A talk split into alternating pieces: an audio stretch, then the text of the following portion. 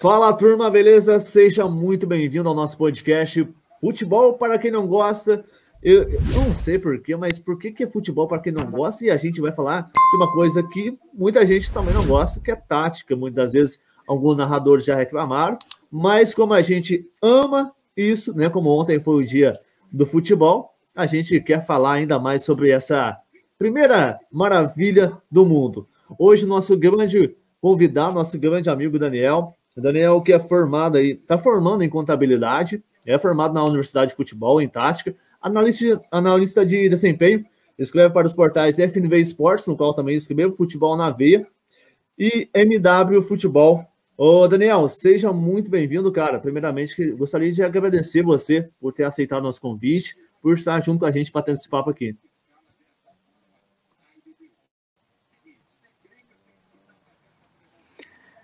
Boa noite, Diogo. Boa noite, Sérgio. Boa noite, pessoal que está escutando nós. Uh, eu que agradeço né, pelo convite. Sempre bom estar no meio de amigos aí, no meio do pessoal que gosta de futebol, né, que gosta de conversar sobre futebol, uh, principalmente sobre o futebol jogado dentro das quatro linhas.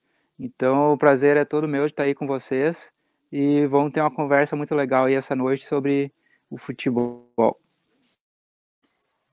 É isso, com certeza. O Serginho, né? Nosso grande amigo Serjão, James Berrenteiro, influencer, TikToker. Não sei mais o que dá um apelido para você, cara. Muito obrigado por mais uma parceria. E vamos para mais um podcast aqui, né, meu amigo? Tamo junto, tamo junto. Boa tarde, boa tarde aí. Boa tarde, não. Bom dia, boa tarde, boa noite para depois quem vai estar tá vendo aqui esse podcast. Para você, pro Daniel, agradecer por ter aceitado nosso convite. E eu só vou finalizar dizendo que o futebol, para quem não gosta, foi o nome dado por Robert. Então, é. Não me pergunte porque isso veio, e para dizer que, como ontem foi meu aniversário, dia do futebol, acho que eu já entendi tudo. É, né, vamos que vamos, né? Se parar em ferrugem, ainda mais com um fio bom demais a conta. Ô, Daniel, conta pra gente um pouquinho sobre a sua história, a sua relação com o futebol. A partir de que, de que momento eu acho que ele caiu, né?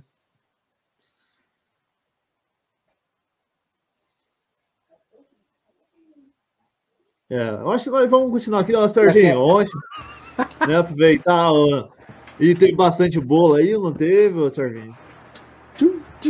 Teve bastante bolo, teve bastante bolo aqui. Meu aniversário foi ontem, dia do futebol.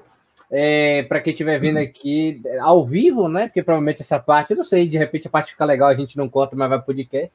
Mas a gente está entrevistando o Daniel Clabundi, aí o Daniel, que no caso é, é, escreveu aí parte do livro, no caso, Tática dos Campeões também, coautor, né? É, o cara sim, sensacional sim, na lista de desempenho, como o Diogão já, já apresentou.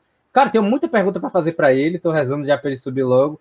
Quero falar sobre as novas regras do futebol, é, quero perguntar sobre evolução tática, enfim, quero conversar de fato sobre análise de desempenho dos atletas. Já conheço o Rafa McRae, né, que é lá do, do basquete, analista de desempenho em basquete. Agora eu quero sim, principalmente arremesso. Agora vou conhecer conversar na lista de desempenho em futebol. Isso para mim, fora de série, fora de série mesmo. Acho que o futebol mais para quem não gosta é porque o futebol, o futebol que o pessoal gosta, debatido em mesa de bar, é muito emocional, né? Se a gente for parar para, se a gente for parar para pensar. O Daniel tá de volta. Sim, sim, né? o futebol para quem não gosta também é uma maneira, né? Uma analogia. Muita gente ah, não gosta de futebol, assistir futebol, mas sim falar sobre ele a gente ama e gosta, né? Ô Daniel, é, completando um pouquinho da, da, da, nossa apresentação, você que foi coautor também do livro né, As Táticas dos Campeões, como o Serginho colocou aqui, peço perdão por ter esquecido, mas conta pra gente aí sua história, a sua relação com o futebol e também a, a história de Daniel.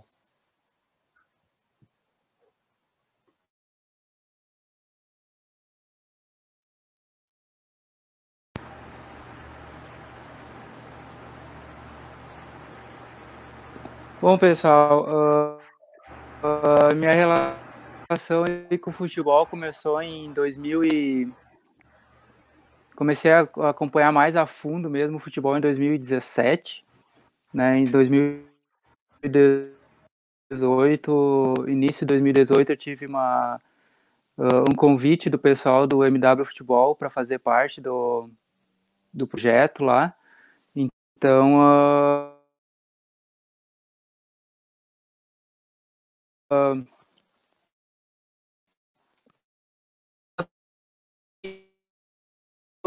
essa questão da, do futebol dentro das quatro linhas. Projeto em Porto Alegre aqui, uh, encabeçado pelo Gustavo Fogaça, né, o Gufo, que muitos devem conhecer aí das redes sociais. É um, um o cara conhece muito ali das análises táticas, conhecer um pouco para ter aquele primeiro uh, aquele primeiro conhecimento, digamos assim. Então, a partir daí, eu comecei a correr atrás uh, de, de mais, de mais uh, estudos, livros, né? Comecei a, a aperfeiçoar mais, até que surgiu a oportunidade de eu fazer o curso de análise de desempenho na Universidade de Futebol, onde eu, eu fiz lá por, acho que foi quatro ou cinco meses a duração do curso, eu me formei, e em 2000 e 2019 surgiu a oportunidade de fazer parte do, do pessoal do, do MW, ajudar eles a escrever um, um livro né, sobre os 16, 16 campeões do 16 uh, campeões do Brasil, né, e os seus maiores títulos. Tem, por exemplo, eu para brasileiro de 1985, aquela final épica em Bangu, no, no Maracanã. Né, tem a escritora que escreveu sobre o Internacional campeão mundial de 2006, o campeão mundial de 81, tem o Grêmio campeão mundial de 83 uh, e assim por diante. Então são 16 clubes, né, é, analisados taticamente.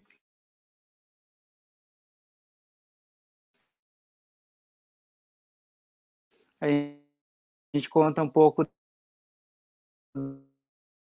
da história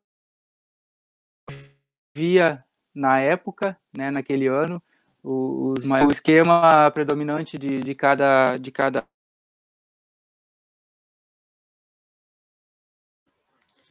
Sim, sim, não, é muito interessante aquela grande final também, meus amigos. Foi como você dizia, Galvão, o teste para cardíaco, viu? O Maracanã lotado, né? Na época o Bangu uh, foi interessante naquele campeonato, né? Que foi o Curitiba campeão, o Bangu em segundo, o Brasil de Pelotas ali em terceiro. O Curitiba que venceu o Atlético Mineiro na semifinal, né? Foi um grande jogo. Venceu por 1 a 0 no, no jogo de ida e, e conseguiu segurar o empate. E Daniel, e como que essa experiência de escrever um livro mudou um pouquinho, tanto na sua vida pessoal, quanto também na vida do Daniel, analista de desempenho?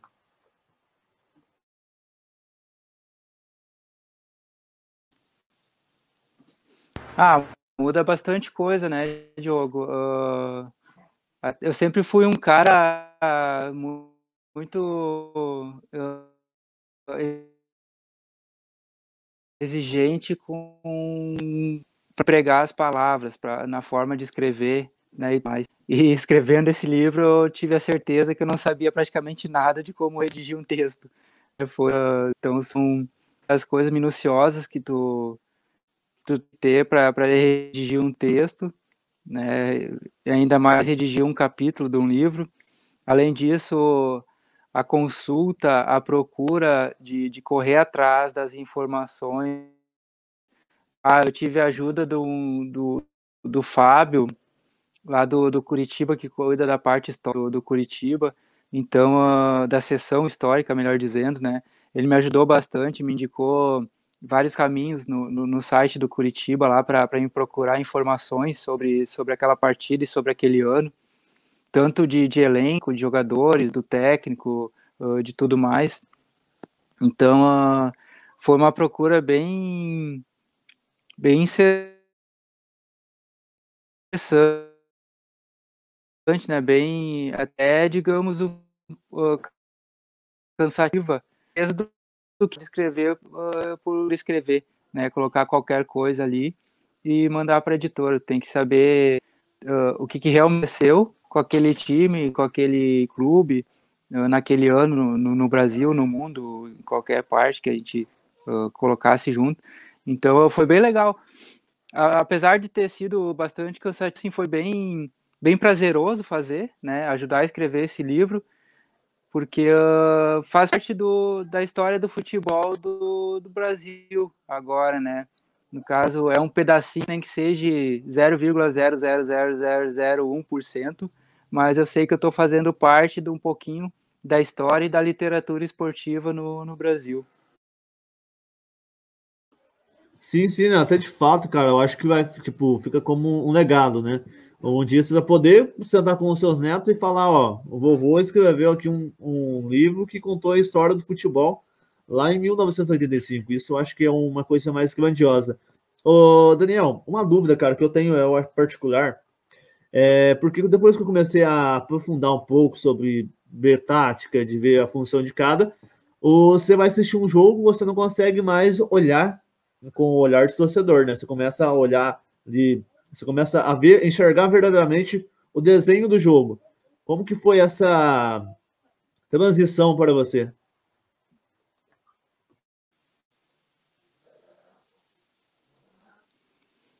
Ah, foi esclarecedor, né? Tu olhar uma partida de futebol como torcedor ou simplesmente por, por gostar do jogo em si, né? Da, gostar da partida é uma coisa a partir do momento que tu começa a, a ver o porquê o atacante fez o gol ou porquê o volante e o meio de campo, né, ou, ou porquê o cruzamento para a área foi gerado, como foi gerado, é totalmente diferente, né? Tu praticamente não olha mais a bola depois que tu aprende a, a enxergar por esse lado. Tu tira o olho da bola, tu começa a ver os 22 jogadores dentro de campo. Então, uh, é algo assim que te, te abre a mente, né? Te abre a cabeça para várias outras questões dentro do campo que não seja só ver em si, né, do, dos jogadores, de um para o outro, e sim tu começa a enxergar várias outras coisas de campo. Uh, jogador buscando espaço, um atacante fazendo desmarque quebrando linhas, o passe de ruptura, o jogador entre linhas. Então, são várias outras questões que tu começa a enxergar dentro do campo. Caramba, Diogão, até vou até pegar a palavra agora para para fazer também a pergunta, ele falando relacionada a isso, né? Quando tem essa mudança, essa ruptura do, do, do eu torcedor para o eu para o eu até comentarista, né? Voltado à análise de desempenho, análise tática e tudo mais. É, baseado nisso até o, o, o Daniel, hoje quando, quando você quando você não falando não falando quem é, mas quando você assiste seu filme de, seu time de coração, você consegue voltar a ser torcedor ou você continua sendo analista de desempenho?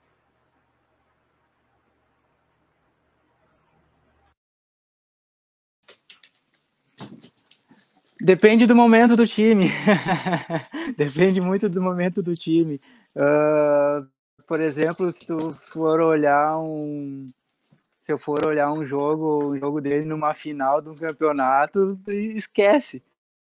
Esquece que eu vou olhar como analista, né? Ali eu sou torcedor e não não falar de tática, digamos assim. então, uh, é, mas é, mas no dia a dia sim, no dia a dia, no dia a dia eu consigo consigo separar sim, consigo ver muito mais analisando analisando a partida, né?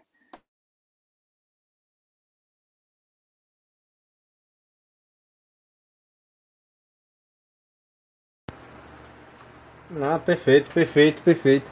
E tra trazer também uma coisa que muita gente tem curiosidade, né? Saber de, de da época antiga. Se a gente for falar em tática, é, e quando a gente fala desempenho e tal, muita gente vai lembrar da, da laranja mecânica, né? Vai falar do Cruyff, vai falar daquela época, puxando mais para o lado tático e tudo, de onde começou.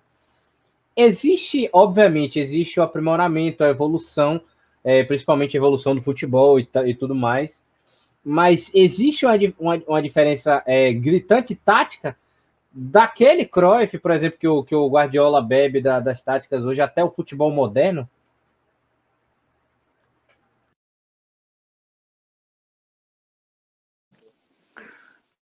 Olha, uma diferença gritante, como tu co colocou, eu acho que não, né? Uh, não só do, daquela época do, do Cruyff, mas uh, várias, várias outras, até no, no livro Tática dos Campeões a gente comenta sobre isso. Por exemplo, o Flamengo de, de 81 jogava no 4-3-3, né? O, o Grêmio de 83, campeão mundial, chegou a jogar num 4-1-4-1 e num, num 4 num, num 4-3-3 também, né? O Espinosa mesmo explica isso. Então, uh, eu, eu acho, eu acho, para ser bem sincero, eu acho que agora a gente tem uh, mais informações sobre essa parte tática dos times, né?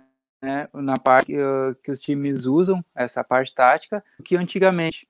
Antigamente se tinha até esse conhecimento, só que era mais restrito aos técnicos e auxiliares técnicos, no caso. Hoje você vê um aparato de gente, de pessoas, de, de equipamentos em volta dos técnicos, auxiliando ele. Então, uh, o, o, Guardiola, como tu comentou, ele mesmo ele se inspira na seleção brasileira de 82, que para ele é, é, é, o maior, o maior time de todos os tempos. Né? Então, é, a inspiração do Guardiola é a seleção de 82, é o futebol mais bonito que eu já viu jogar na vida. Ele sempre fala isso nas entrevistas. Então, acho que hoje uh, a apresentação da a disponibilidade da, das informações é maior do que naquela época, então acho que isso facilita bastante o conhecimento do, do geral né, das pessoas. Naquela época não, não tinha chegar nesse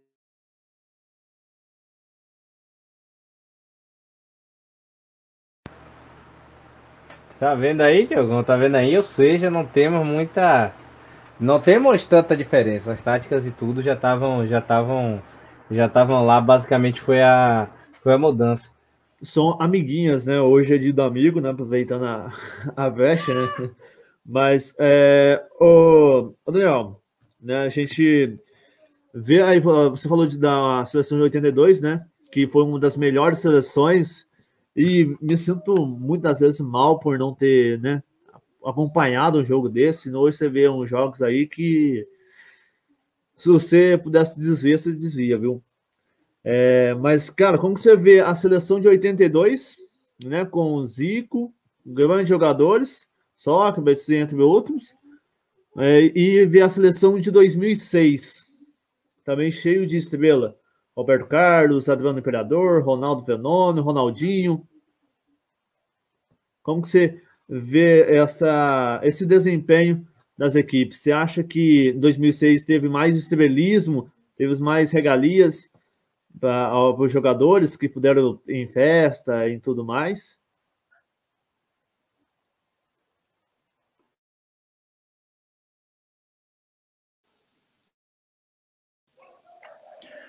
É, daí entra bastante a questão a, a questão do, do paizão do o, o paizão não, desculpa.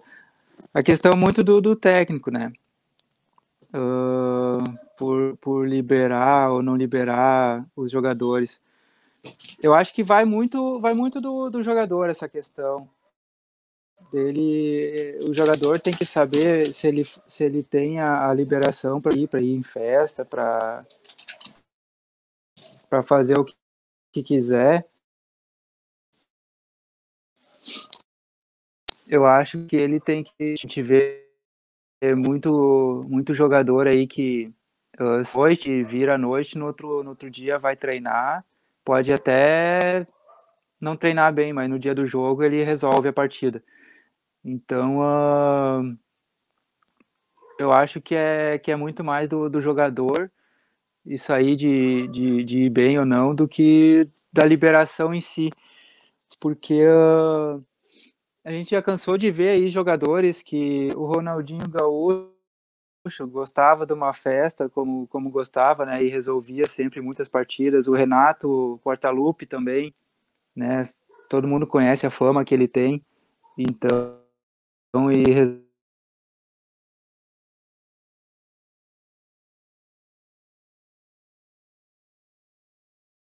resolvia partidas entre outros jogadores e quase todos festa gostavam de uma farra né de se divertir e coisa mas chegavam na hora do jogo no, no domingo, na quarta-feira, eles iam lá e resolviam a parada. Eu acho que hoje é, é questão de adaptação, né? Hoje a questão da, das mídias sociais. A gente vê muito jogador se importando muito com as mídias sociais, com o que, que falam nas mídias, né, das críticas. Antigamente as críticas partiam dos, dos repórteres. Né? Tinha lá a entrevista coletiva, uh, ou a entrevista no, no, no gramado, na saída do campo. Então o jogador dava aquela entrevista ali e ponto. Né? Quem fazia a crítica era o, o, jornalista, o comentarista ali, o narrador. E hoje em dia não, hoje em dia o, o, o jogador entra no Instagram, no, no Twitter, se ele foi mal numa partida, ele vê uma chuva de, de crítica em cima dele, gente ofendendo, ameaçando e tudo mais. Coisas que não tinham no passado. Então, isso vai muito do. É a questão psicológica, né? Muito, muito discutida no meio do futebol, importante no meio do gol, né? Os técnicos aí no, no Brasil e no mundo sabem lidar muito com essa questão psicológica. Então, uh, isso tem que ser muito bem trabalhado. Sim, sim. Já aproveitando, né, você falou aí sobre as críticas do, da torcida. E o, o que você acha da, da, da torcida cobrar um futebol bonito, como a gente viu ali um exemplo recente, Flamengo de 2019 e o Flamengo de Rogério Ceni, que a turma acha defeito em tudo, acha defeito aqui, que isso, aquilo, tá errando aqui na zaga. E como que você vê esse olhar crítico da torcida, em vezes de não entender o que o técnico quer né, é, apresentar no, com o time, e muitas vezes fica comprando, ah, eu quero tal jogador, tal jogador daria certo, isso, aquilo. Mas só que na realidade, aquele jogador, pela, eu acho que até pelo fato da pessoa estar tá tão obcecada em criticar que ela acaba não vendo né, o, o que ele está acrescentando ao time, né? Está sendo peça fundamental.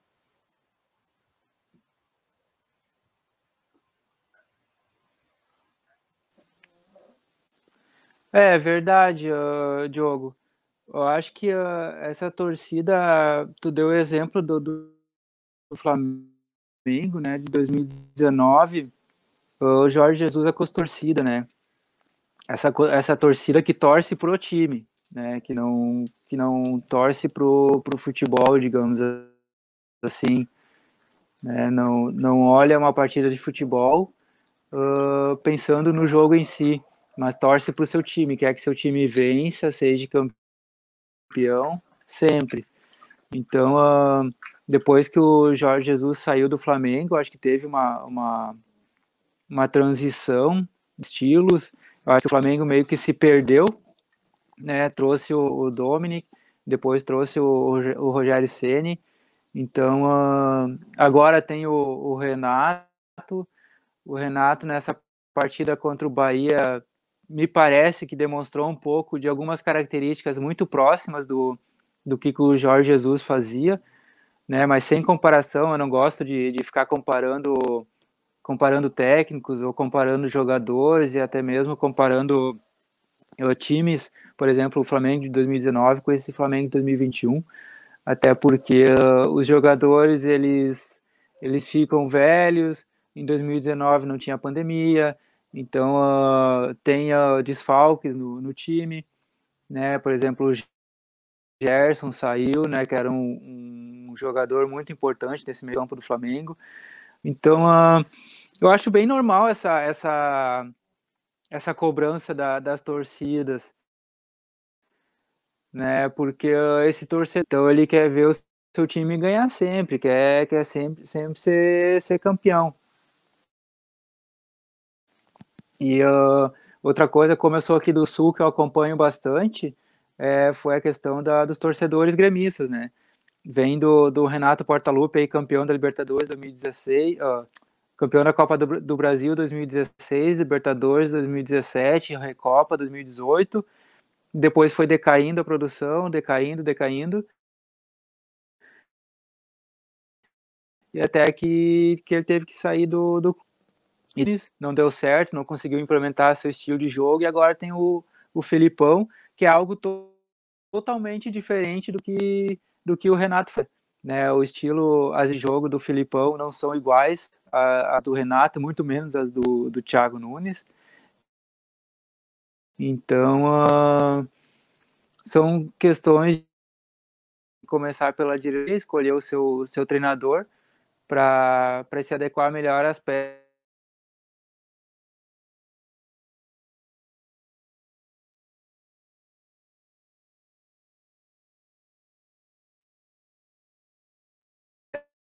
essas que o que o saber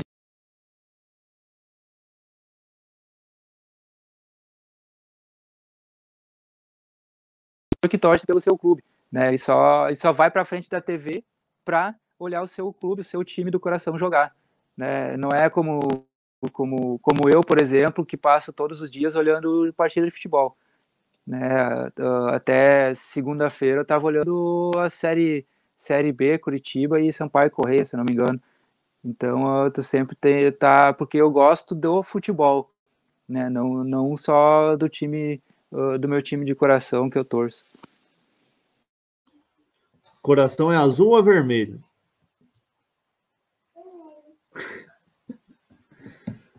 É... Ô, Daniel, eu queria que você falasse, cara, sobre um, uma, um. Esses dias eu acompanhei um vídeo de um analista do Palmeiras é, ele sofreu críticas porque ele estava falando do, do erro do Abel. Você acha que ainda, entre aspas, tem um, um, tipo de preconceito de você analisar, fazer uma análise sobre o seu time e apontar os erros de alguma parte da torcida, não falando que todas, né? Ô, Diogo, não estou te ouvindo.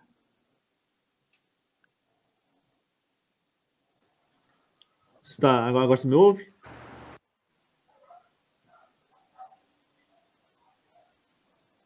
Agora tá ok ou, ou ainda, ainda não? Só vê, Serginho? Tô ouvindo, tô ouvindo normal. Você tá ouvindo agora, Daniel?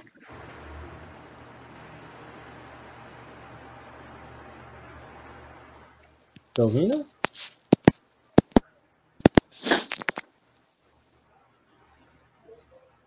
Você conseguindo ouvir, Daniel?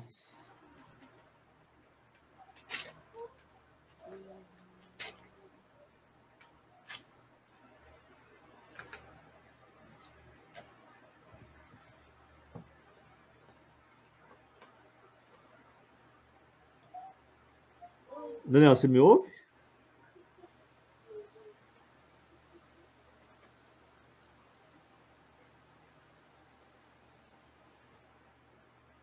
Daniel, escuta a gente? Eu acho que não tá ouvindo agora, eu acho que o áudio deu bug.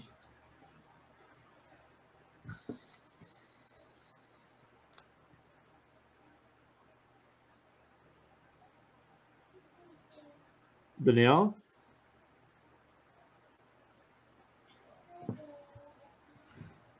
Vamos chamar estrela lá do Rio Grande do Sul. Vamos que vamos. Ó, lembrando também para você que está acompanhando a gente aqui, ó no Twitter, na Twitch. Segue a gente aqui e também acessa nossas redes sociais, né? O arroba asportweb, que você também pode acompanhar no nosso Instagram, no nosso Facebook, dá uma curtida lá, segue a gente, porque a gente leva aí umas transmissões de jogos. Talvez você chegou aqui para podcast, a gente faz podcast, a gente também faz transmissão. A gente é igual uma marca aí de um produto bom, mil e uma utilidades, né? Hashtag patrocina nós. E a gente faz de tudo aqui, a gente narra vôlei, a gente narra. O que mais, Sardinho? Vôlei, Fórmula 1. Basquete. Basquete.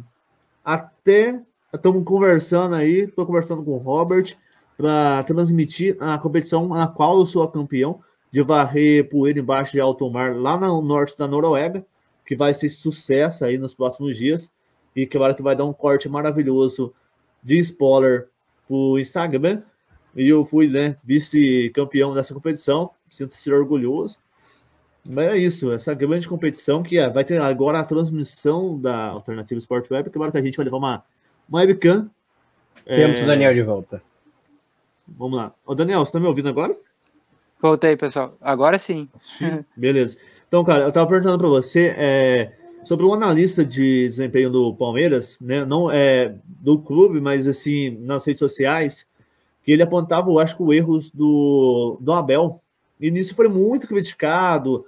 Pessoas mandaram mensagem para ele, porque ele estava desejando mal para o Palmeiras e tudo mais. Você vê algum tipo de preconceito à profissão de alguns torcedores?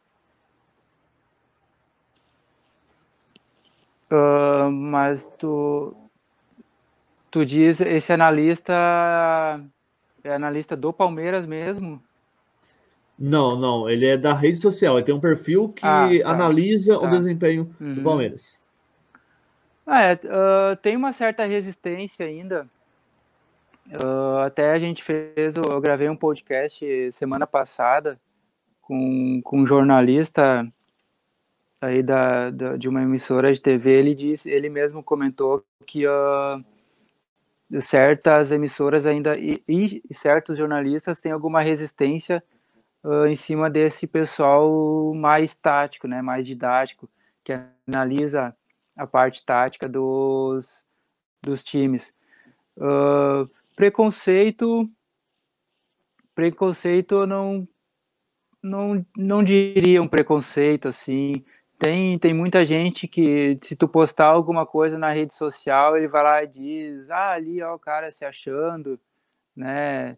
Só porque fez um cursinho, isso, aquilo, mas eu não, não digo que seja um preconceito, acho que é mais a, a questão de, de não aceitar mesmo a forma como a gente vê o, o futebol, né? Não é. Não, a gente não quer saber só do, do jogador dando carrinho, o jogador fazendo gol. Mas uh, Cara, eu acho muito válido isso aí do esse, esse analista colocar esses pontos esses pontos na, na rede social, porque não é só só os pontos falhos ou os pontos fracos que a gente coloca, né? A gente analisa também muitos pontos fortes de times, uh, a gente divulga bastante isso também. Eu acho que é mais um cara, para ser bem sincero, eu acho que é um cara meio que com inveja, o cara que criticou dessa, dessa forma esse, esse analista, né, que estava colocando na rede social. Porque uh, não tem cabimento. Hoje, hoje qualquer clube do mundo, qualquer clube do Brasil consegue consegue uh, ter as informações do, do, do seu adversário né? Claro, vai ter alguma coisa ali de jogada ensaiada, uh, pode até colocar alguma movimentação um pouco diferente. Ah, vou colocar meu lateral na partida de hoje atuando um pouco mais por dentro do que a partida do último final de semana, né? Para tentar surpreender, mas é, é... as informações são muito são muito abertas, digamos assim, né? Muito, todo mundo tem, tu, tu consegue assistir jogos do, de qualquer time de, de quanto tempo para trás tu quiser. Tu consegue ver, se for pegar um jogo do Palmeiras, que nem tu citou, que era sobre o Palmeiras, tu vai pegar ali do, do início de, da temporada 2021, como o Palmeiras vinha mal, tu vai começar a analisar os jogos até agora, tu vai conseguir encontrar o que o Abel Ferreira fez para melhorar o rendimento e colocar o Palmeiras na primeira posição do Campeonato Brasileiro, né? E ser um e ter aí, eu acho que ele está com seis vitórias consecutivas, se eu não me engano, né? Somando todas as competições. Então, uh, eu acho que muito muito rasa essa essa crítica, né? Que fizeram com, com o rapaz aí que tu comentou. Eu acho que a, a, só dizer que está entregando o ouro para o adversário, acho que não é, não é válido, não. Sim, sim. Ô, Sardinho, você quer completar com alguma pergunta? Cara, eu queria. Eu, eu, concordo, obviamente, né, com, com o que o Daniel falou e tudo mais. Eu queria fazer uma, uma pergunta também, né? Ultimamente, eu, eu não sei se ele também vai, vai concordar relacionado a isso também, que vai um pouco de opinião minha. O futebol também, ultimamente, eu, eu acredito, comparado, comparado a, a, outros esportes, também eu acho que é questão de evolução e tudo que aconteceu, é, acabou, acabou ficando, é, vamos assim dizer, um pouco mais, um pouco mais lento. É, se a gente pegar a final da Copa América mesmo, que a Argentina parou o Brasil com faltas e tudo que foi que vem acontecendo ao longo do tempo, E, a, e agora tem uma, tem uma mudança de regras da, da. Tem uma mudança, não, né? tem uma tentativa, um estudo que a FIFA está fazendo, onde ela fez um torneio lá sub-19 com mudança nas regras, né? Para ver se ela ver se vai dar certo tal. Vai ser estudado, que é aquela coisa de dois tempos de 30 minutos e tudo mais. Você acha que isso de fato vai ajudar em alguma coisa pro, pro, pro futebol? Passando pro Diogão também terminar de falar aí, Diogo, pode ir. Não, eu acho que. Eu não sei se estou enganado, parece que viu uma matéria relacionada a isso. Seria o Red Bull, né? Ali, algum, alguma empresa que está fazendo isso, não a FIFA, né? Não sei se é. Se é mesmo da FIFA mesmo. É, uh, foi vinculado com a FIFA essa, essa, essa questão, mas é o sub-19 do RB Leipzig ou do Salzburg. Agora não me recordo certo qual dos dois é. Uh, eles fizeram um teste, um jogo, né, com alguns testes dessa, dessa nova forma de atuar. Mas a FIFA parece que, que soltou uma nota dizendo que é mentira, né, que a FIFA não está não tá querendo fazer essas modificações. Uh, se fosse verdadeira a, a informação, uh, teria que se avaliar muitas coisas né, Sérgio? Uh, por, começando pela parte física, né? Não adianta a gente só pensar em dois tempos de 30 minutos, mas esses dois tempos de 30 minutos seriam paralisados cada vez que a bola parasse.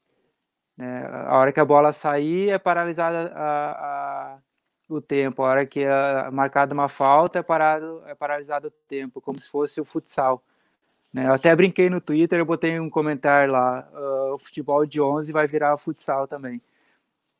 Então, uh, então tem que se avaliar bastante coisa, porque tem toda a questão, tem um amigo meu no Twitter, ele comentou também toda a questão de temporização do, da, do jogo, né, a tua equipe ela, ela tem uma temporização, ela em, certa, em certo momento da partida ela dá uma dosada, na outra ela dá uma acelerada maior. Então. Uh... Hoje são 23, né? Minutos, 24 em média de bola rolando, né? Ou mais. É, em média é isso. Eu acho que tá chegando os 28, se eu não me 25, 28, uma coisa assim, se eu não me engano. Eu até procurei, quando surgiu essa questão, procurei o tempo de bola rolando, né? Eu acho que é mais ou menos por aí.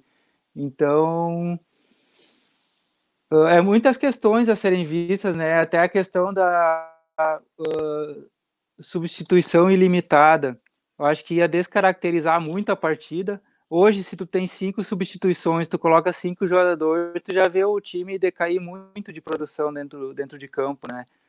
Então, uh, tu praticamente vai ter que, tu vai ter que ter 22 jogadores titulares, realmente titulares. Hoje não pode, não, não, hoje não, desculpa. Tu não poderia nesse momento ter 11 titulares e mais os reservas ali que seriam para suprir 80% do jogador titular que sairia.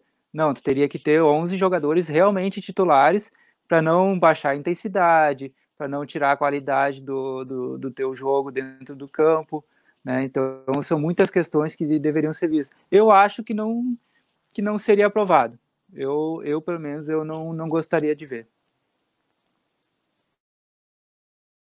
É, porque até não tem graça você, tipo, o cara foi expulso ali por uma falta dura, ele vai até pode ocasionar uma lesão grave e retornar ao gramado com cinco minutos. O cara com certeza o ano não vai baixar ali na, de uma hora para outra, né? Isso também pode prejudicar e ocasionar alguma briga e tudo mais. É, cara, ele falando... vai. Sim, sim, pode concordar, perdão. Não, eu só ia, só ia falar, ele vai lá e vai cometer outra falta, né? Dura novamente, igual a primeira que ele cometeu, cometeu porque ele sabe que ele vai ficar só cinco minutos fora da partida. Né? É, vai falar assim: ah, vou lá, vou bater no cara e já era. Vai ficar um, um UFC Fute 11, né? Acho que o um nome é bem legal para esse daí. É, ô, Daniel, falando agora sobre. Vamos falar, né, gente, que a gente está falando daqui de tática. Como que você olha, analisa é, futebol brasileiro e futebol argentino? Né? A gente está vendo essa competição agora, né? A gente está gravando agora às 7 horas da noite, está rolando a bola para Atlético Mineiro e Boca Juniors. Quanto tá, Serginho? Tá 0x0 ainda? Espera aí que eu vou pegar aqui agora o, o resultado já, mas Só para completar que mais tarde também tem Racing em São Paulo, né? Atualmente está 0 a 0 0 a 0 o Grêmio que fez 1 a 0 na LDU, lá na Sul-Americana. Ah, sim. Até que enfim, né? Tá conseguindo ganhar, né? Porque no Brasileirão tá difícil. Mas é, é isso, Daniel. Como você analisa o desempenho? A gente já vê na Argentina um jogo mais duro, onde até o juiz deixa a bola rolar um pouco mais. Aqui no Brasil a gente começa a ver um pouquinho mais de poste de bola, valorização. Como que você analisa essa, esses dois países? É, uh, parece que o que, que é inventado, o que, que é melhorado na Europa é uma escadinha, né? Sai da Europa, vem para o Brasil, eles realizam aqui no Brasil e vai descendo para a Argentina, para o Uruguai, para os outros países. Uh, na Argentina eu vejo um jogo mais pegado, sim, mais, mais duro, digamos assim, mas tem muita qualidade. Né? A gente pode ver aí o River Plate nesses anos com, com o Galhardo no, no, comando apresentou um futebol fantástico, né? Ganhando títulos e competindo muito contra contra os maiores da Argentina e principalmente contra os times brasileiros. Então, uh, no Brasil, no Brasil eu vejo isso que você comentou, né? Um jogo com mais posse de bola, com bola mais trabalhada. Uh, um, um, jogo tentando chegar mais perto do que é do que é executado hoje na Europa, né? Porque na Europa, eu acho que o que, que falta no Brasil em comparação da Europa, claro, uh, tirando a, a, parte extra-campo, extra-campo, modo de falar extra-campo, né? Porque o gramado faz parte do campo, mas tirando toda essa parte de estrutura, digamos assim, eu acho que o que, que falta um pouquinho ainda é a, a questão da, da dinâmica de jogo e da intensidade né, no Brasil para tentar se igualar um pouquinho com o futebol europeu. Uh, na Argentina está evoluindo bastante, mas uh, na Argentina ainda uh, o, os seus craques também são, são vendidos muito cedo. Né? Os jogadores não, não se mantêm no, na Liga Nacional lá. Então são o Racing hoje, por exemplo, uh, que era um, um, time que sempre incomodava, né? Sempre brigava por, por coisas grandes. Hoje uh, dos 11 tem um, um jogador ali que se destaca, que agora me fugiu o nome da cabeça. Tem um, um jogador que se destaca bastante, mas o, o, os outros, o resto dos jogadores são todos jogadores medianos, digamos assim.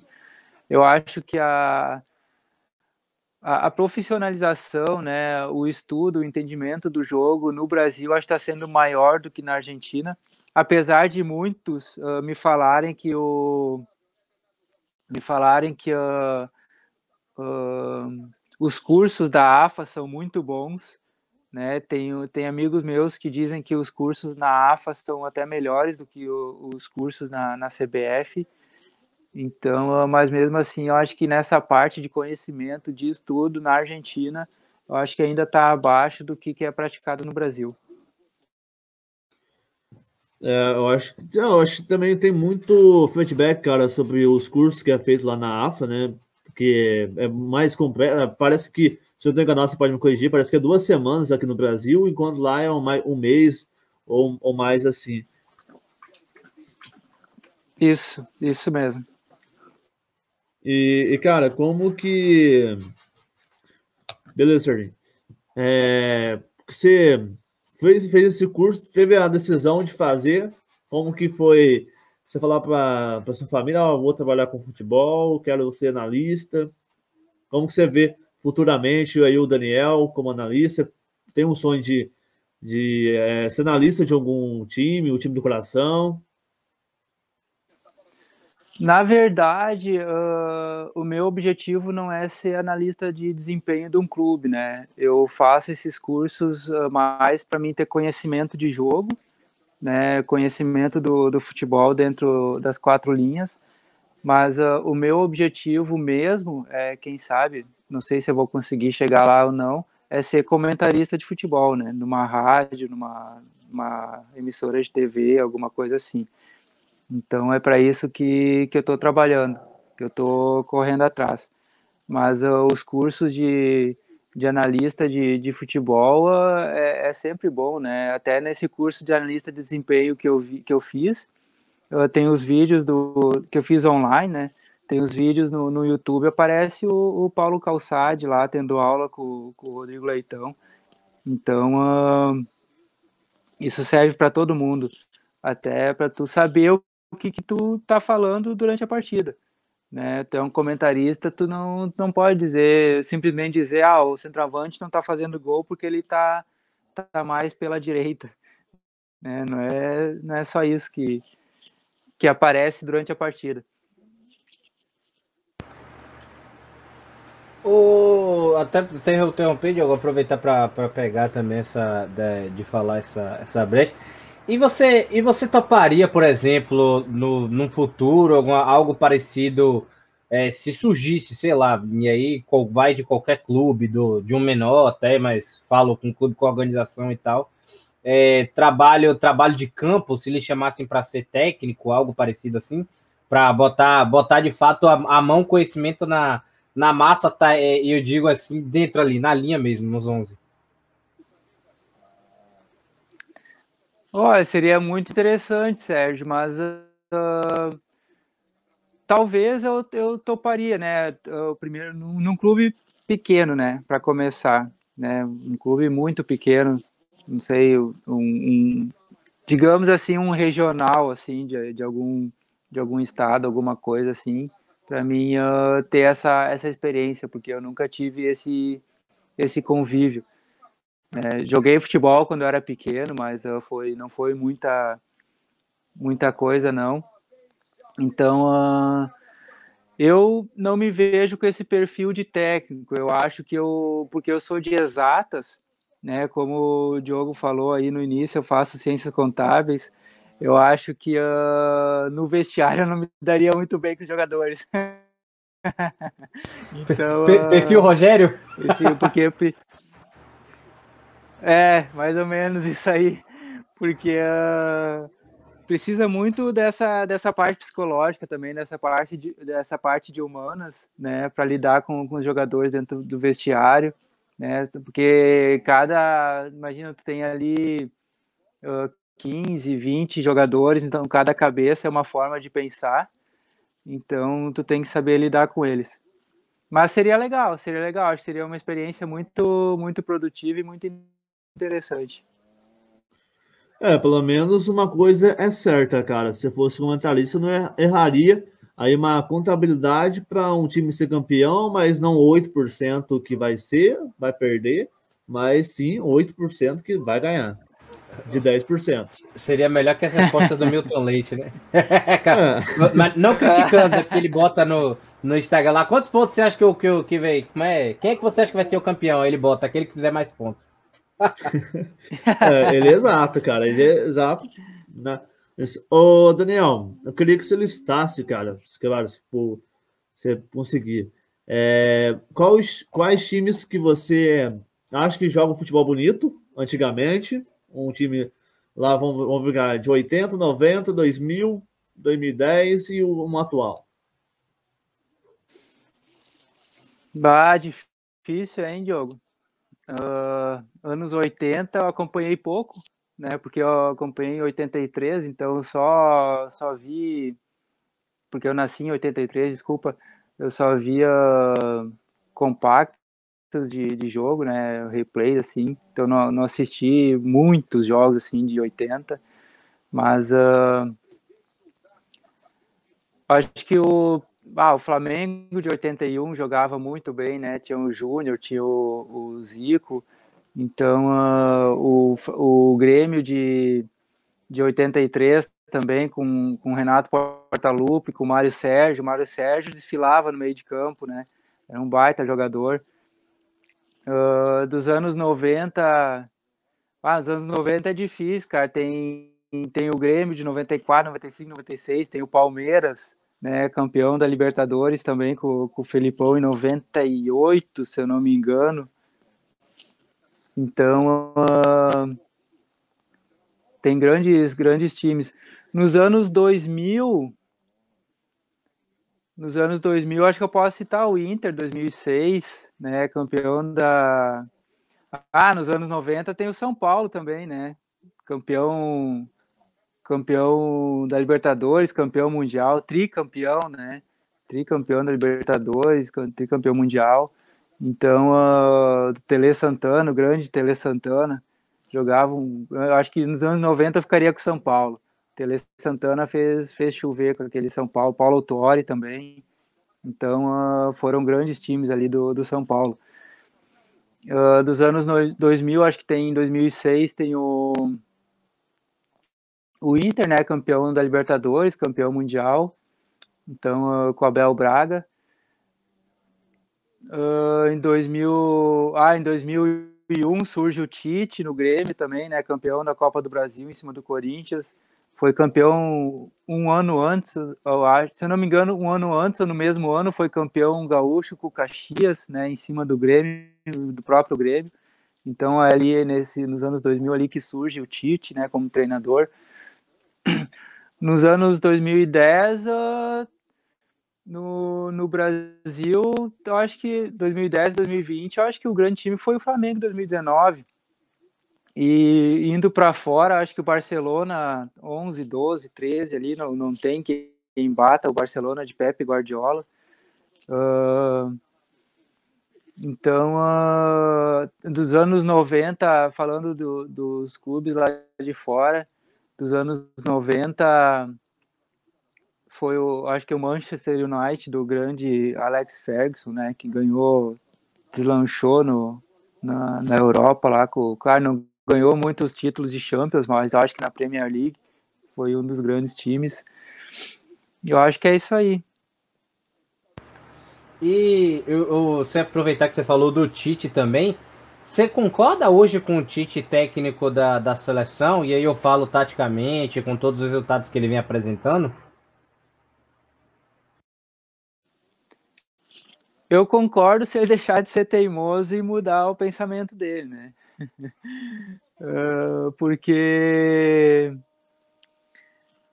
porque lá em 2000 e 2018 que ele assumiu a, a seleção brasileira antes da, da antes da Copa do Mundo, né? 2018 não, antes, antes da Copa de 2018 que ele assumiu a, a seleção brasileira, a, a, o time jogava de outra forma. Era, era, era bonito, era gostoso de ver a seleção brasileira atuar. Né? Ela tinha uma, uma, uma mobilidade, uma, uma facilidade para chegar no, no gol adversário impressionante. E quando começou a Copa, tudo mudou. Eu não sei o que, que colocaram na cabeça dele, ou se ele leu um livro meio estranho lá que ele resolveu resolveu mudar a forma de jogar do, do, do time, porque uh, não tinha mais futebol eram os jogadores uh, estaqueados, cada um na sua posição, esperando a bola chegar neles. Claro, lá na frente aí tu tinha o Neymar que, que poderia resolver, mas e só, que é, e é o que está acontecendo até hoje. Né? Ele não, não muda a sua forma de jogar, ele não larga de alguns jogadores, né? Se a gente for começar a falar, tem alguns jogadores que já não merecem mais ser, ser convocados, né? Tem outros jogadores pedindo passagem. Então, uh, não sei o que, que aconteceu uh, meses ou dias antes de iniciar a Copa do Mundo para ele ter mudado a forma dele de jogar.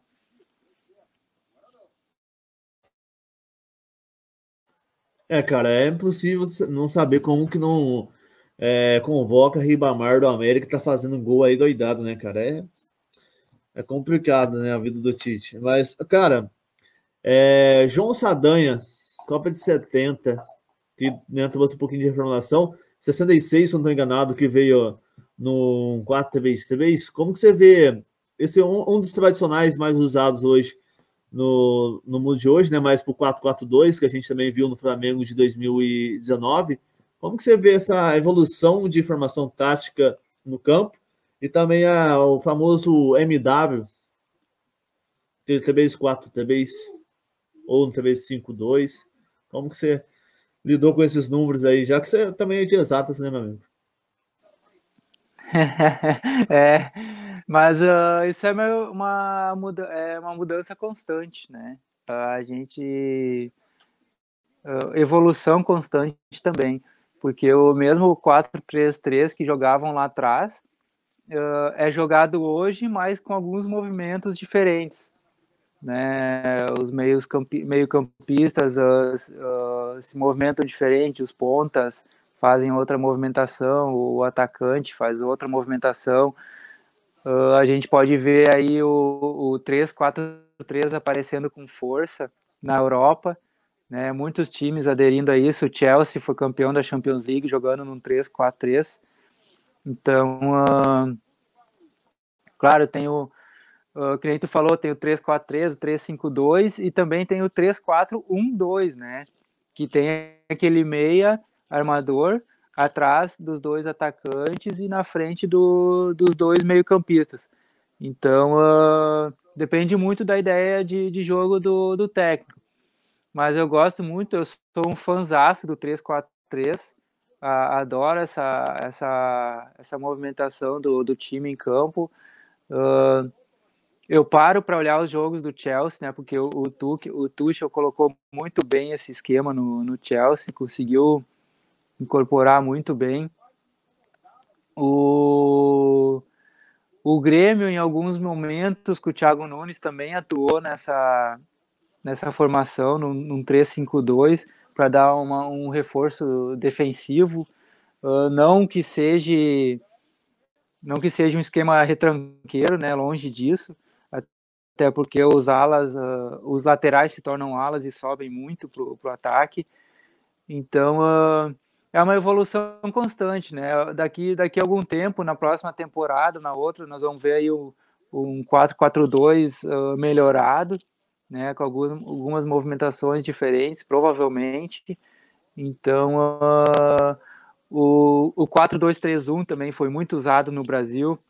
Né, o Renato no Grêmio, agora no, no Flamengo, está usando bastante isso. Ele gosta bastante desse, desse esquema, né, nesse, desse posicionamento inicial dos jogadores.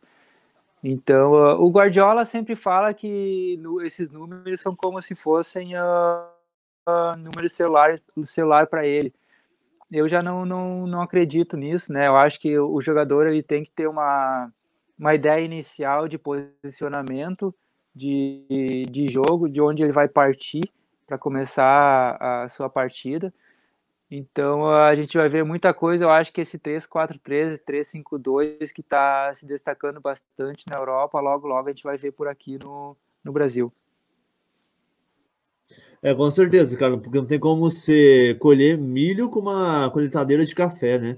Então tem tudo tá se encaixando no seu devido lugar. Cara, eu queria que você desse uma opinião sobre a, a utilização de três zagueiros. É, a gente viu no São Paulo, né, com o Crespo, a chegada dele, a utilização de três zagueiros.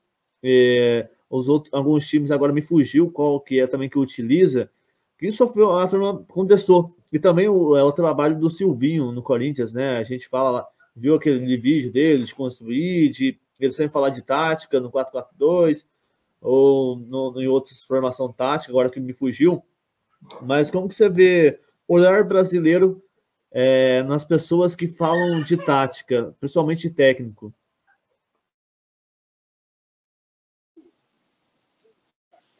Uh, sobre sobre as pessoas que comentam sobre os técnicos, tu quer dizer, ou sobre o técnico mesmo que comenta sobre, sobre tática?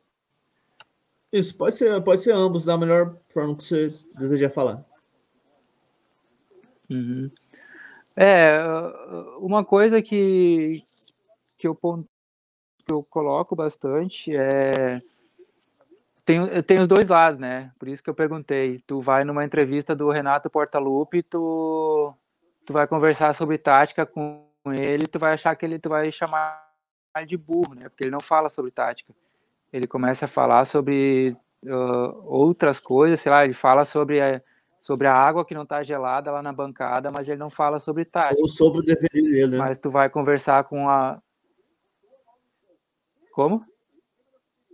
ou sobre o, o, DVD dele, né? O DVD dele é, de 87, é, no Flamengo, é. 90. É, é, é isso aí. E por outro lado, tu vai, tu pega e vai conversar sobre o, o Abel Ferreira.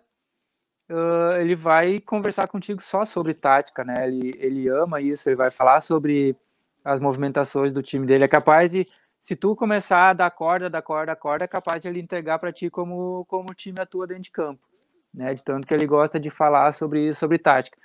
E do outro lado também, né? Tem, uh, tem os jornalistas que conhecem, né? Que, que estudaram e, e vão com, com conteúdo para as entrevistas perguntar sobre tática, mas também tem aqueles outros jornalistas que chegam lá e simplesmente pergunta uh, a pergunta que eu mais odeio do, do, do, de um jornalista, né? Desculpa, não sei se vocês são jornalistas, são formados ou não, mas a pergunta que eu mais odeio de um jornalista, ele chega para o técnico, por exemplo, e pergunta assim, uh, uh, se o time teve uma, uma derrota na, no jogo passado, ele chega e pergunta o, que, que, o que, que você pensa em fazer para vencer a próxima partida. Bah, daí né, é difícil, né, cara? Uh, então parece que o jornalista não, não, não assistiu a partida do, do time que, na, que perdeu, né? No caso, não viu o porquê que perdeu, né? Então, pergunta algo, faz alguma pergunta com conteúdo, né, para o técnico te responder. Então, tem os dois lados. Uh, claro, tem o, o, pessoal mais raiz, né, que, que chamam, né. O pessoal fala que tem a parte raiz e a parte Nutella da, dessa parte de tática, né. O pessoal mais raiz quer, quer saber do, do jogo em si, da vitória, da, da do suor em campo né? E dizem que a parte Nutella já quer falar sobre fazer rabiscos no, no campinho, né? Fazer círculo, marcação e não sei o que. Mas uh, eu vejo isso até com, com bons olhos, porque é um sinal que está crescendo bastante. Eu gostaria que crescesse ainda mais essa parte do, dos analistas, né? Principalmente nas redes sociais, por causa que eu gosto muito de, de de futebol em si, né? E eu gostaria de quem gosta de futebol começar a se citar mais também, né? Deixar um pouco de lado essa picuinha, cada um tem tem tem a sua opinião, então uh, basta nós uh, respeitar o Sim, sim, cara. Ah, até eu vou anotar isso aí, viu? Eu, sou, eu tô em formação ainda em jornalismo, se Deus quiser, não sei quando me formo, mas eu vou guardar isso aí notado aqui para não Não repita do... essa pergunta, viu? Não vou fazer essa pergunta, viu? E também eu acho que é um pouquinho cringe, né? Como se diz agora nessa geração. Mas, cara, a gente vai fazer um bate-volta para a gente, né? Bate-volta aqui para a gente encerrar, né? Já passamos uma hora aí. Eu, você com certeza deve ter outros compromissos. Cara, começando, eu falo uma pergunta, o Serginho falou uma, Rapidex. Boca ou River? River. Libertadores ou Champions League?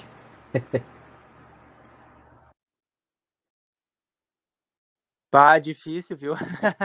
difícil. É difícil. Uh... Pá, cara, Champions League.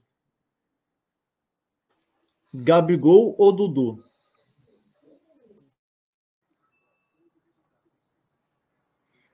Uh, hoje, Gabigol. Ah, essa daqui é boa, viu? Premier League ou La Liga? Premier League. Vampeta ou Edmundo?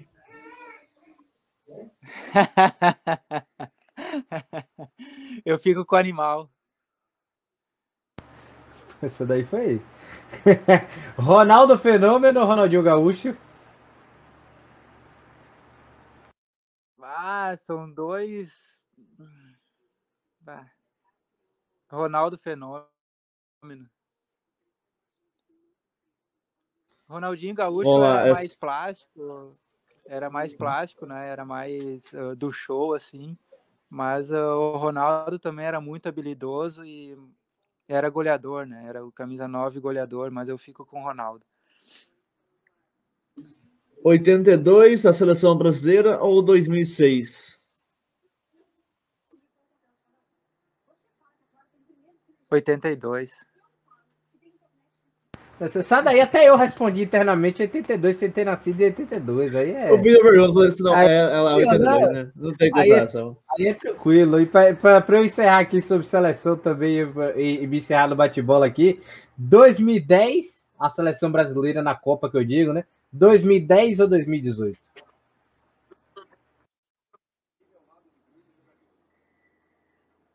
Qual eu prefiro ou qual eu mais odiei? Fica a seu critério. é, principalmente Felipe Melo, né?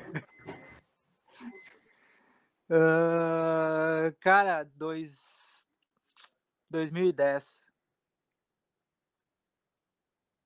Meu coração aquece, eu também, 2010. Como eu sou, como eu tô o quê? Eu tô com 26 anos, acho que a melhor seleção que eu vi jogar até hoje foi de 2010. Saudades, inclusive.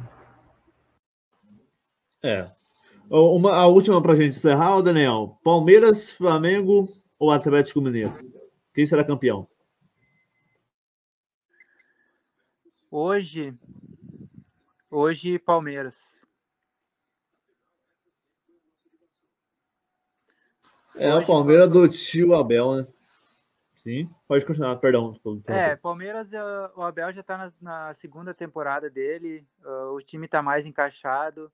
O Atlético Mineiro, o Cuca chegou agora, tá, tem reforços aí que chegaram há pouco tempo, apesar de estar tá fazendo bons jogos, né? Tem o Hulk, que está melhorando cada dia mais, o Tietê chegou agora, o Nacho chegou agora. Então, uh, tem peças importantes aí que estão se encaixando. O Flamengo, o Renato chegou agora, então a gente foram dois jogos, só a gente não sabe o que, que vai acontecer muito bem né? Apesar do elenco que tem, mas a gente viu aí o Rogério Ceni passou pelo, pelo Flamengo e não foi tão bem assim. Então, hoje eu acho que eu, eu vejo o Palmeiras como campeão. Sim, sim, ah, até pelo fato, né, cara? Tipo, é, vai chegar. O Palmeiras está tão bem estruturado, tão bem compacto, que agora tem que chegar também do Dudu, né? Chegou o Davidson, chegou também fazendo gol de quando é que tem jeito também. E o Breno Lopes, que não pode ver acréscimo e já quer fazer gol, né? Isso aí. Como que você vê, cara? É a última pergunta, mas vê agora aleatória.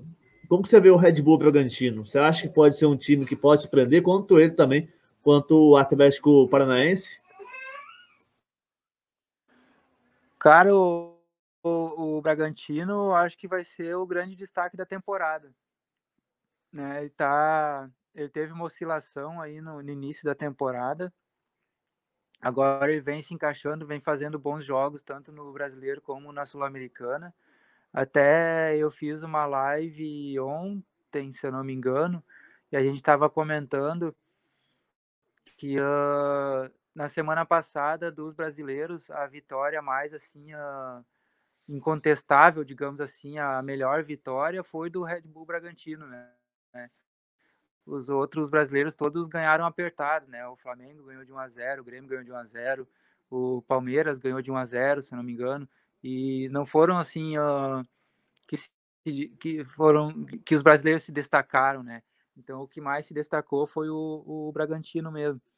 O Atlético Paranaense, eu acho que ele tá tá melhorando, né? Tá oscilando ainda um pouquinho, mas uh, tá se encaixando, tá está se reinventando, né? Depois da, da saída do, do Thiago Nunes em 2020, né? Que o Thiago Nunes foi para o Corinthians, aí veio o Dorival para o Atlético, não, não encaixou muito bem nesse, nesse Atlético, e agora eu acho que o, o, o time está começando a se encaixar, mas eu vejo o Bragantino um pouco à frente do, do Atlético nessa, nessa, nessa evolução.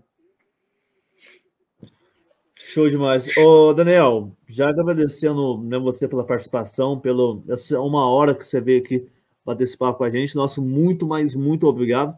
Quero agradecer em nome do Sérgio, também de toda a nossa equipe aqui da Alternativa, em especial o nosso chefe aqui, o Robert de Souza. E, cara, brigadão, viu? Seja sempre muito bem-vindo aqui à Alternativa Sport Web. Eu que agradeço pelo convite Brisada. Uh, muito obrigado. Sempre um prazer para falar sobre futebol, né? Quando precisar é só chamar que eu estou aí. Eu, se eu tiver ocupado, eu encontro um lugarzinho aí na, na agenda para falar, porque uh, futebol é minha paixão, né? Então, uh, nada melhor do que falar do que, que a gente gosta. Então, obrigado mesmo aí pelo convite e sucesso e abraço para todos. Com certeza, né, cara? Quando a gente fala o que, que ama, a gente fica, se, se deixar, fica umas 10 horas. Cara, né, aproveitando aqui, quero que você deixe pra gente aí as suas redes sociais, seu canal no YouTube, se você tem, Instagram, pra turma acompanhar o seu trabalho também no, no Twitter. Pode ficar à vontade agora pro merchan da alternativa. uh, tranquilo. Não, quem quiser me seguir lá no Twitter é @clabundidaniel, né? Só seguir lá. Quiser conversar comigo lá, mandar mensagem, alguma coisa, conversar sobre futebol, fica bem à vontade, sou bem aberto, tento responder todo mundo. No Instagram daniel.clabundi, né? Uh, também tem algumas lá algumas postagens sobre algumas análises que eu fiz. Quem quiser ver meus textos é lá no no mwfutebol.com.br, né? Mudou, mudou o link, agora é wordpress.mwfutebol.com. Né? Eu escrevo também para o FNV Esportes, né? ou Futebol na Veia, e agora estou escrevendo para a Esfera Esportiva, né? um canal novo aí que uma gurizada, uma gurizada criou, me convidaram para colocar alguns textos. Ainda não coloquei texto lá, porque faz pouco tempo que eu, que eu iniciei, mas em breve terá algumas análises de, de alguma partida de, de futebol lá. Quem quiser, é só seguir e me chamar lá, que eu estou sempre à disposição. Show demais, né, André? Lembrando também que você faz as lives né, no FNV Sports também, que você faz as suas análises na, na rodada, né? Então, cara, brigadão novamente. Agradecer aqui o Sérgio Maurício, o nosso Sérgio Barrenteiro, Mano, obrigado, viu? Mais um podcast para futebol para quem não gosta. E vamos que vamos. E no próximo episódio, ó, você não pode perder, para você principalmente, que é torcedor do Santos. Amanhã a gente vai conversar com o Aleph Souza sobre o momento atual do, da equipe. Ele é setorista da equipe do Santos. Tem todas as informações de que está acontecendo no Santos, se vai melhorar, o que, que o dinismo está fazendo com o Santos Futebol Clube, viu?